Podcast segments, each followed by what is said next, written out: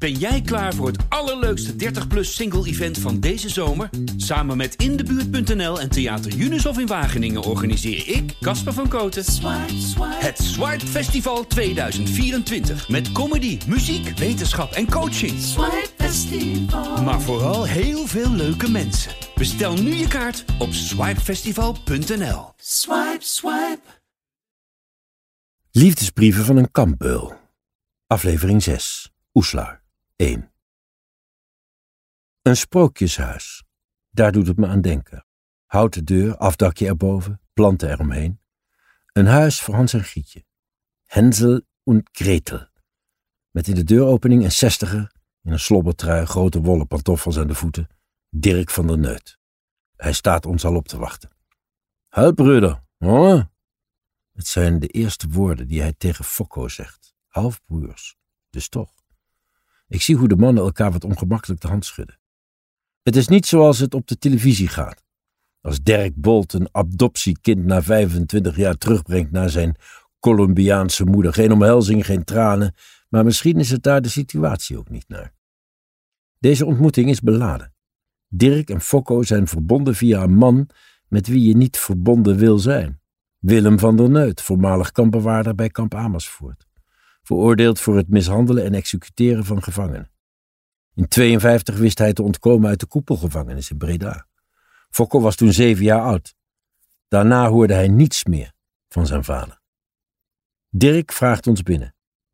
Een woning als een pijpelaar. Woonkamer met sfeervolle lampen en een klein bureau met een computer. Ik vergeet er goed rond te kijken. Achterin een gedateerd keukentje met uh, houten keukenkastjes tegen een muur van houten latjes. Een gehaakt kleedje op tafel. Een vaas met bloemen. Drie blauwe koffiekopjes. Dirk schenkt koffie uit een thermoskan. Daarna begint hij te vertellen. Het is mij persoonlijk pas laat bekend geworden, zegt hij, dat ik helemaal niet de zoon van mijn vader ben. 2. Wat weten we al over de West-Duitse jaren van Willem van der Neut, wanneer we bij Dirk aan de keukentafel onze eerste slok koffie drinken? Fokko vrijwel niets. En ik heb daar met een zoektocht door krantenarchieven weinig aan toe kunnen voegen. Er zijn slechts flarden. Van der Neut ontsnapte op tweede kerstdag 52 met zes andere oorlogsmisdadigers uit de koepelgevangenis in Breda. Via het luik van de kolenkelder naar buiten met ladders de gevangenismuur over per auto naar de West-Duitse grens, die ze te voet passeerden, gearresteerd, weer vrijgelaten. En toen reisde Van der Neut oostwaarts, naar een dorpje net boven Oeslar, waar hij zich volgens de Leeuwarder Courant schuilhield bij landbouwer Lezeman. Hij regelde er een vals persoonsbewijs met daarop, zo melden Trouw en het Vrije Volk in 53, de naam Wilhelm Braun. Daarmee ging hij als knecht aan de slag bij verschillende boeren. Waarom hij juist hierheen ging, vertelde hij in 66 in een interview met het tv-programma Brandpunt. Een SS-kameraad met wie hij aan het Oostfront vocht, had hem destijds uitgenodigd langs te komen als hij eens in de buurt was. Dat adres had ik, zei hij tegen verslaggever Aad van den Heuvel in zijn mengeltaal van Duits en Nederlands. Daarom ben ik hier naar Oeslar gekomen. Zes maanden na aankomst werd hij gearresteerd door een Duitse en Nederlandse rechercheur. De Nederlandse politie was hem op het spoor gekomen via een onderschepte brief die Van der Neut via zijn vriendin naar zijn moeder in Bunning had gestuurd. Van der Neut belandde in een cel in Göttingen, formeel omdat hij een valse naam had aangenomen en valse papieren bij zich droeg. Nederland vroeg om zijn uitlevering, maar dat kwam er niet van. Vermoedelijk had dat te maken met een oude wet van Adolf Hitler, die in 43 bepaalde dat iedereen die in dienst was geweest bij de Weermacht, Waffen-SS of andere Duitse legeronderdelen met terugwerkende kracht de Duitse nationaliteit kon krijgen. Van der Neut was dus Duitser. En Duitsers leverden West-Duitsland niet uit. In 55 kwam hij weer vrij. Over de jaren daarna vond ik weinig terug. Alleen in het vrije volk las ik wat details over zijn leven daar. Mien van der Neut vertelde in 78 aan een verslaggever dat haar broer als meubelmaker werkte. Hij had een dochter en een zoon, zei ze. Ook vertelde ze de verslaggever dat Willem van der Neut worstelde met zijn verleden. Hij zal de laatste zijn die zichzelf schoonpraat. Hij zegt ook telkens dat er toen een boel fout is gegaan. 3. In zijn e-mails had Dirk al in het midden gelaten hoe hij met Willem van der Neut en dus met Fokko verwant was. Nu in het keukentje blijkt dat van die halfbroers ook niet de hele waarheid. Dirk is geen echte zoon van Van der Neut, vertelt hij. Zijn moeder, Helene, was al zwanger toen ze Van der Neut halverwege de jaren vijftig leren kennen. Maar hij heeft me als zijn eigen zoon aangenomen, zegt Dirk.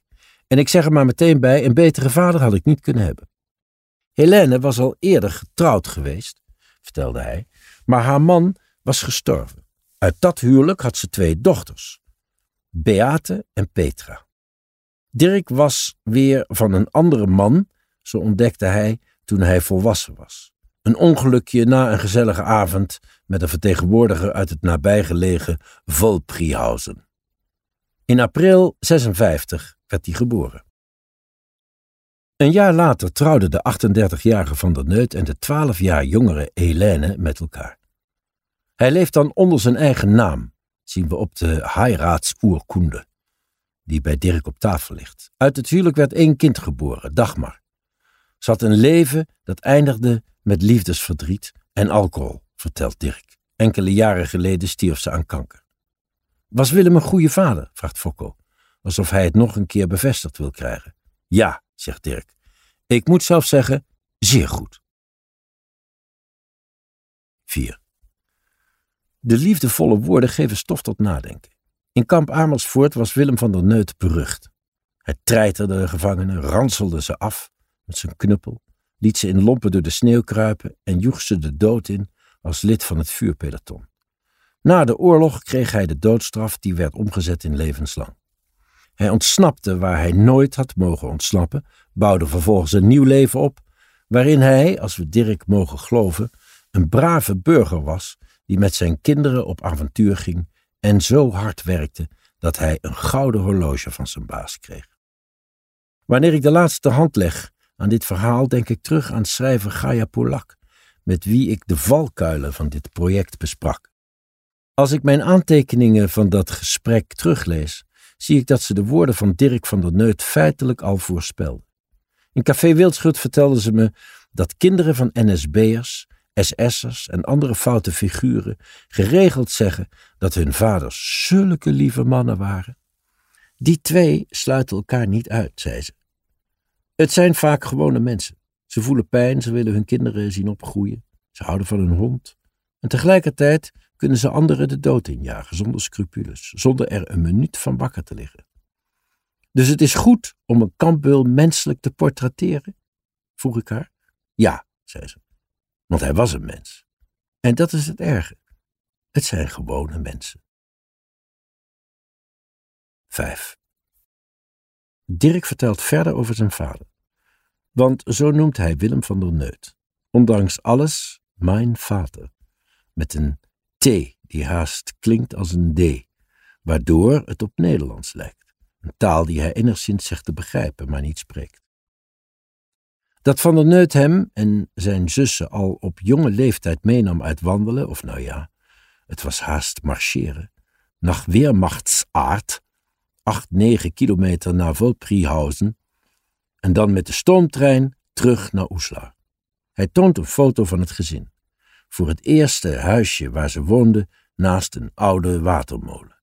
Een beekje denderde achter het huis langs. Als het regende, haalden zijn ouders spannetjes tevoorschijn om de druppels op te vangen die door het dak sijpelden. Dirk wijst naar de foto. Kijk naar die gezichten, zegt hij. Alles tevredenheid. Later verhuisden ze naar een appartement aan de Schützenweg, gebouwd voor medewerkers van de meubelfabriek waar Willem werkte. Bij naderend onweer stond Dirk met zijn vader op het balkon. Eerst woei de wind en dan zei mijn vader: Nu komt de regen. Hij had dat nog nauwelijks gezegd of de eerste druppels vielen. Daarna keken we naar de bliksem en het onweer. Ik ben er nog altijd niet bang voor. Billenkoek kreeg Dirk af en toe wel van zijn vader. Zoals die keer dat hij als jongen van een jaar of tien thuis geld had gestolen. Hij had er een mes voor gekocht waarop twee letters sprijken: H.J. Toen Van der Neut het mes vond, ontplofte hij haast. Hij gaf Dirk op zijn donder en vroeg daarna op barse toon hoe hij aan het geld gekomen was en of hij wel wist wat voor mes dat was. Hij zei dat het zo groot was dat je er een mens mee kon doden, zegt Dirk. En die letters, die stonden voor Hitlerjugend. Hij vertelde dat de mensen eerst door de nationaalsocialisten overtuigd werden dat de jeugd bij de Hitlerjugend leerde gehoorzamen, maar dat de nazi's uiteindelijk niet goed waren. Daarom wilde hij niet dat ik dat mes had. En er was nog iets dat zijn vader hem verbood. Alle kinderen hadden pistolen, van die kinderpistolen die net echt leken, zegt Dirk. Ik mocht er geen. Dat heb ik mijn zoon ook verboden, zegt Fokko. Ik wil het niet hebben. Het was de angst, zegt Dirk. Mannen als mijn vader hebben de wapens neergelegd en wilden ze daarna niet meer aanraken. Of het nou messen waren of speelgoedpistolen. 6. Gaia Polak hield me voor dat ik moet blijven spiegelen. Zet het verhaal van de voormalige natie en zijn kinderen voortdurend naast het verhaal van zijn slachtoffers en hun kinderen, zei ze. Ik denk eraan als ik het bandje van het gesprek met Dirk aan het uittypen ben. Hoe dan? Vraag ik me af. En dan bedenk ik dat het misschien voldoende is om hier te noemen dat veel Joodse kinderen hun ouders nooit pannetjes onder een lekkend dak hebben zien zetten. Dat zij nooit samen naar het onweer hebben kunnen kijken. Dat zij nooit billenkoek kregen. Omdat mensen als Van der Neut de moordmachine van de nazi's hadden laten draaien. 7. Was hij bang, wil ik weten, dat hij nog eens uitgeleverd zou worden? Ja, zegt Dirk aan de keukentafel. De Nederlanders waren in hun eer aangetast dat hij uit een gevangenis was ontsnapt. Daarom deden ze steeds uitleveringsverzoeken en daar heeft mijn vader zeer onder geleden. Dat weet ik nog, hij was echt bang. Hij leed aan achtervolgingswaanzin. Is hij ooit nog terug in Nederland geweest, vraag ik. Het artikel in het Vrije Volk was daar niet helemaal helder over. Een oud inwoner van Bunnik, waar de ouders van Van der Neut gewoond hadden, vertelde in 78 aan de verslaggever dat Willem van der Neut daar nog geregeld was langsgekomen. De man had een lichtblauwe Volkswagen zien staan, met een nummerbord uit Oeslar. Haha, dat kan helemaal niet, zei Mien van der Neut verderop in dat artikel. Wim heeft een Opel Mantra en het is nog steeds zijn eerste auto, een andere heeft hij nooit gehad. Ze onderhield nog contact met haar broer, vertelde ze de verslaggever. Kort daarvoor had ze nog een brief van hem ontvangen, begin jaren zestig. En halverwege de jaren zeventig waren er ontmoetingen geweest, maar dat was in Duitsland, zei ze, nooit hier. Ook Dirk is stellig. Nee, zei hij. Na die ontsnapping uit de koepelgevangenis zette Van der Neut nooit meer een voet op Nederlandse bodem. 8. Dat ze hem ooit weer zouden komen halen, of direct zouden arresteren als hij Nederland probeerde binnen te komen, was geen irreële angst. Tijdens mijn onderzoek stuitte ik op documenten waaruit blijkt dat de Nederlandse staat tot in de jaren tachtig pogingen heeft gedaan Willem van der Neut uitgeleverd te krijgen. In een document uit maart 81 lees ik hoe justitie zocht naar een aanleiding om een nieuw uitleveringsverzoek te kunnen doen. Al is me niet duidelijk waarom Nederland dacht dat de Duitsers toen wel een staatsburger zouden uitleveren. In ieder geval zocht het Openbaar Ministerie naar misdaden waarvoor Van der Neut niet eerder berecht was.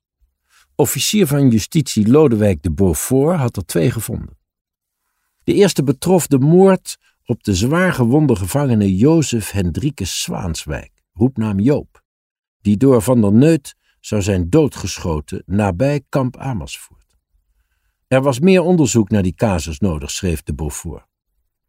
Daarnaast zou Van der Neut betrokken zijn geweest bij de executie van negen gevangenen die, om onrust in het kamp te voorkomen, eerst waren vrijgelaten en vervolgens buiten de poort weer gearresteerd.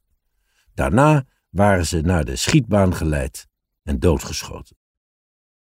Als Van der Neut van het spelletje dat met deze gevangenen werd gespeeld afwist, wat hij zelf overigens ontkend had, zou dat reden zijn hem te vervolgen, schreef de Beaufort. Hoe het bewijs daarvan zou moeten worden geleverd, zie ik echter niet. En dus gingen ze door met Zwaanswijk. 9. Alleen als hij beneveld was, kwam Willem van der Neut uit zijn zelf opgetrokken vesting en sprak hij over de oorlog, vertelt Dirk tussen twee slokken koffie. Hij had last van zijn geweten, zegt hij.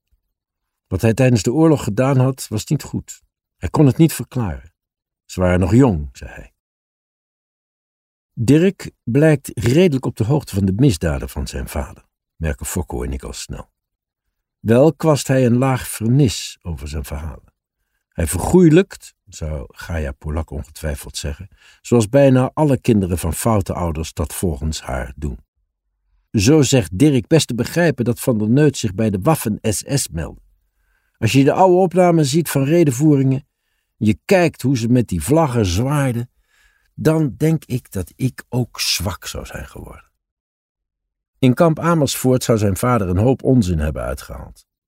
In die gevangenis, of nou ja, hij vertelde me dat het geen gevangenis was, geen concentratiekamp, maar een heropvoedingskamp voor mensen die tegen het Duitse Rijk waren. En die executies? Daar kon Van der Neut niet onderuit, zegt Dirk. Deed je het niet, dan werd je zelf doodgeschoten. Want de afloop controleerden ze de geweren. Zat de kogel er nog in, dan kwam er een pistool tevoorschijn. Poef, weg. Mijn vader was bang. Ze waren allemaal bang. Of dat zo was, valt te betwijfelen, zo ontdek ik later. In zijn boek Ordinary Man stelt de Amerikaanse historicus Christopher Browning dat hij geen enkel geval kent waarbij de weigering ongewapende burgers te doden tot executie van de betreffende soldaat leidde. Het was de groepsdruk, beweert Browning, waardoor mannen zich bij het vuurpeloton voegden. Ze waren liever moordenaar dan lafaard.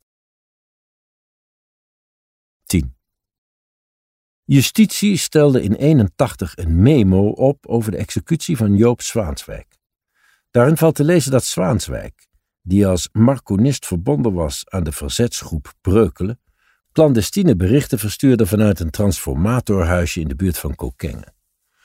Toen de Duitsers hem daar op 18 maart 45 vonden, stortte de 25-jarige Zwaanswijk zich op de hoogspanningskabels om te voorkomen dat ze hem door marteling cruciale informatie zouden ontfutselen.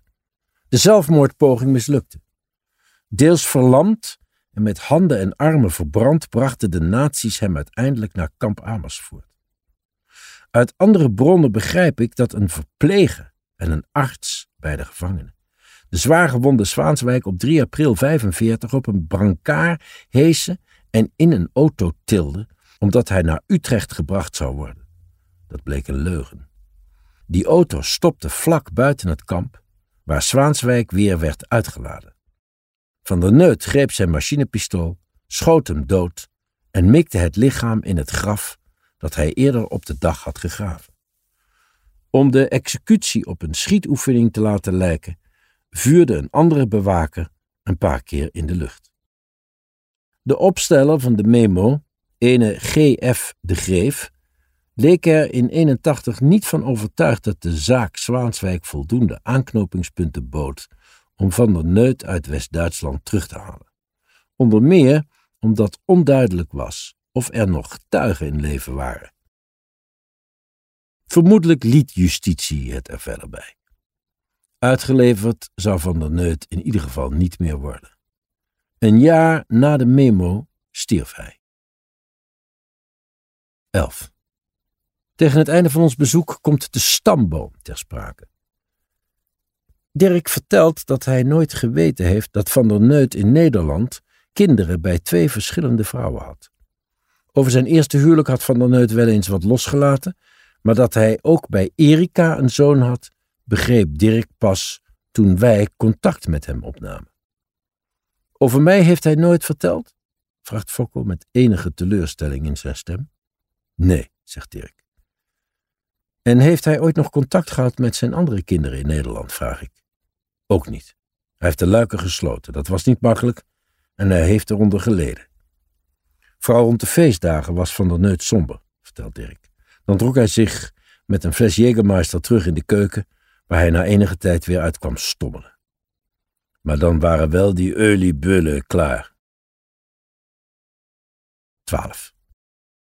Wat blijft je bij van het gesprek? Vraag ik Fokko als we het dorp van kunstenaars en pottenbakkers weer verlaten. We hebben ruim drie uur met Dirk gepraat. In de keuken heb ik de halfbroers, die geen halfbroers zijn, gefotografeerd. Ze hebben afscheid genomen met een onhandige omhelzing. Nu rijden we naar ons hotel.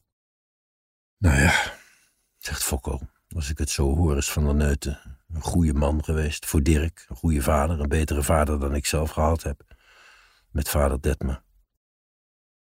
Ik moest aan de brieven van Van der Neut aan Erika denken, zeg ik. Ergens beschrijft hij dat hij zo graag bij jullie wil zijn, hoe jullie ravotten en bij de kachel zitten. Dat leven heeft hij hier gehad, maar dan met een andere vrouw en andere kinderen. Fokko zwijgt even. Ja. 13. De volgende dag trekken Fokko en ik langs de plekken waar Willem van der Neut gewoond heeft. In het dorpje Valen proberen we te raden bij welke boerenbedrijven hij als knecht werkte.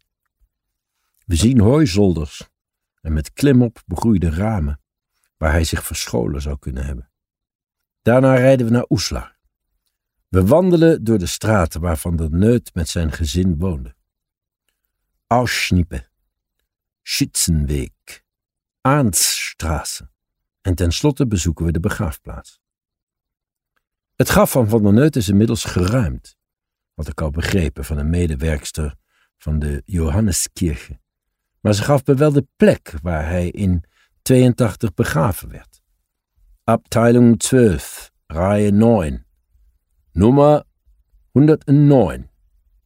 Rechts naast de heer en mevrouw Elerding. We lopen de heuvel op, langs een monument vol namen van jonge jongens die sneuvelden in de Eerste en Tweede Wereldoorlog. Vogels chilpen. Hier, afdeling 12, zegt Foucault. En daar is het graf van Eerding, zeg ik, bij die conifeer. De plek naast Elerding is leeg. Er groeit gras, een paar vroege madeliefjes. Fokko kijkt naar de grond. Ik vraag hem waar hij aan denkt. Ik weet nu waar hij begraven is geweest, zegt hij. En voor de rest is hij vergaan tot stof, denk ik. Als hij een goeie is geweest, dan is hij naar de hemel. Maar je hebt ook kans dat Petrus heeft gezegd: Ho, jongen, je hebt wat uitgespookt. Jij komt niet verder. Jij moet linksaf hier. Wat denk je? Ik weet het niet. Ik heb er geen gedachte over. Maar nu ik erover praat, begint het wel een beetje. Hij veegt een vinger door zijn ogen. Een heel klein beetje, hoor. Stel je mocht hem nog een vraag stellen. Welke zou dat zijn? Dan zou ik hem vragen waarom hij nooit contact met me zocht. Want hij wist dat ik er was. Hè? Dat wist hij. 14. Waarom vertellen we zulke verhalen? Waarom is het belangrijk de geschiedenis van een bruut als van een neut zoveel jaar na dato nog te reconstrueren? Dat vroeg ik mezelf soms af, wanneer ik weer een dag in het archief zat om documenten over te tikken, terwijl ik ook actuele reportages voor de krant had kunnen schrijven. De antwoorden kwamen, zoals zo vaak tijdens deze zoektocht, van Gaia Polak. Tegen het einde van ons gesprek in Café Wildschut vroeg ik haar hoe ze tegen het Nederland van nu aankeek. Ik ben vrij pessimistisch, zei ze. Ik had het niet voor mogelijk gehouden dat antisemitisme na de Tweede Wereldoorlog ooit nog zou opkomen naar alles wat er gebeurd was. Maar nu, als ik soms naar de shul ga, naar de synagoge, dan heb je die sluizen waar je doorheen moet, de marchaussee die er staat. Het is allemaal niet voor niets. En als ik zomers in de tram zit, dan ben ik me enorm bewust van de Davidster, die aan een hangertje om mijn nek hangt. Ik verstop hem niet, maar ik ben me ervan bewust dat er iets kan gebeuren. Ik voel een zeker ongemak. Uitsluiting, discriminatie en racisme zijn de wereld niet uit, benadrukt ze. En daarvan zijn niet alleen Joden het slachtoffer. Dat is waarom we over de Shoah moeten blijven praten. En over al die andere gruwelijkheden op al die andere plekken in de wereld. Dat we niet vergeten waartoe de mens in staat is, op welke schaal wij kunnen moorden en met welk vernuft we de machinerie optuigen die nodig is voor genocide. En zo is het. We moeten blijven herhalen dat ook slimme mensen, ook mensen die beweren het beste met je voor te hebben, en ook mensen van wie je het niet verwacht, omdat ze bij ziekte pannetjes soep langsbrengen, elke zondag langs de lijn staan om hun kinderen aan te moedigen of liefdesbrieven schrijven, dat ook zij zich soms ontpoppen als kampbeul, als soldaat die vreedzame demonstranten neermaait, als keeldoorsnijder bij de islamitische staat. Ook zij, ook wij, ook ik, misschien, in andere omstandigheden. 15. Fokko en ik vertrekken de volgende morgen vroeg door de heuvels naar de route onder Kassel langs naar Nederland. Op de vloer van een wegrestaurant fotografeer ik het persoonsbewijs van Willem van der Neut, zoals dat op 7 maart 1978 is afgegeven. Fokko mocht het van Dirk meenemen. Ik heb het bijna 40 jaar gehad, zei hij, nu is het jouw beurt. Van der Neut was 59 toen hij het document kreeg. Op de pasfoto draagt hij een pak met een das. Zijn ogen zijn nauwelijks zichtbaar door het getinte glas van zijn bril. Alsof hij zich nog steeds verstopte, bedenk ik me later. Tijdens de koffie praten Fokko en ik over zijn moeder en waarom zij van der Neut nooit achterna ging. Haar grote liefde immers, de enige man van wie ze ooit gehouden had, zoals ze op haar sterfbed zei. Even later, als we de Nederlandse grens naderen, begint het met de dagen. Erika woonde met Fokko in Soest, waar ze voor haar vader zorgde. Fokko ging er naar school. En toen ontsnapte Van der Neut. Aanvankelijk wist niemand waar hij was. Wat doe je dan? Pak je je koffers om hem te zoeken? Mogelijk had ze daarvoor illegaal de Duitse grens moeten passeren. Ik vond ergens een document waaruit blijkt dat haar het Nederlanderschap na de oorlog is ontnomen, al is me niet duidelijk wanneer en waarom. Dat zou betekenen dat ze niet over een paspoort beschikt. Ga je met een zevenjarig ventje op een ongewis avontuur? En dan was er ook nog een kans dat Van der Neut opgepakt en uitgeleverd zou worden, zei ik. Dan zit je moeder daar, alleen met jou, zonder inkomen? Ja, daar zeg je wat, zegt Foucault. De liefde volgen was kiezen voor onzekerheid. We zullen nooit weten wat haar afwegingen waren, zegt Foucault. We kunnen het haar niet meer vragen. Het staat niet in de papieren. Ik ga er ook niet meer naar op zoek. Het is mooi geweest? Ja, zegt hij. Het is mooi geweest.